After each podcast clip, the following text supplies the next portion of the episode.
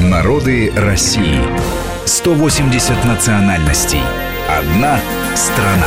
Ительмены. Одна из коренных народностей полуострова Камчатка. Считается, что этноним «ительмен» является русской адаптацией этнонима «итенмен», который переводится как «сущий, живущий здесь».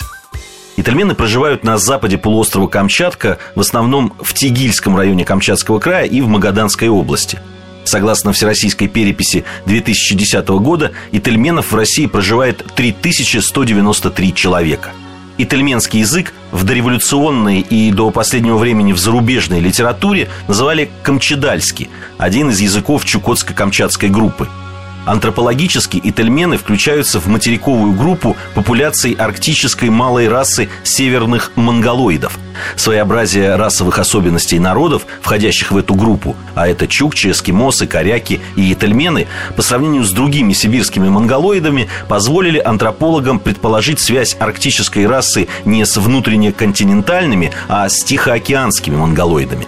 Традиционные верования ительменов – анимизм, тотемизм, фетишизм связаны с поклонением духам, хозяевам. Особенно почитался хозяин моря, митк, дающий основной продукт питания ительменов – рыбу.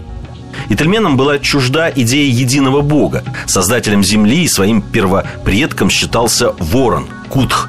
Существовал и шаманизм, но ительменские шаманы не имели обрядовой одежды и бубнов. В роли шаманов обычно выступали женщины. С середины 17 века ительмены приняли христианство. Широко известен цикл сказаний о вороньем персонаже – кутхе. Наибольшее количество ительменских сказок было записано в начале 20 века русским этнографом Яхельсоном. На первом месте по хозяйственному значению у ительменов стоит рыболовство, причем как морское, так и речное.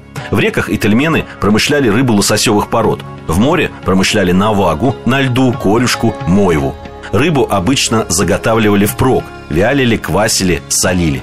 Объектами морского зверобойного промысла являлись различные породы тюленевых. Практиковалась охота на лежбищах и в прибрежной зоне загоном в сети. Продукция зверобойного промысла использовалась в пищу, мясо, жир и как корм ездовым собакам.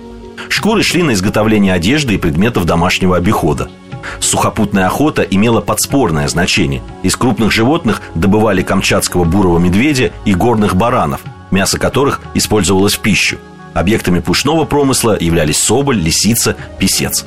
В хозяйстве ительменов широко представлено собирательство, причем не только пищевое, но и сырьевое. Мы разные, и мы вместе. Народы России. Программа подготовлена при содействии исторического факультета МГУ.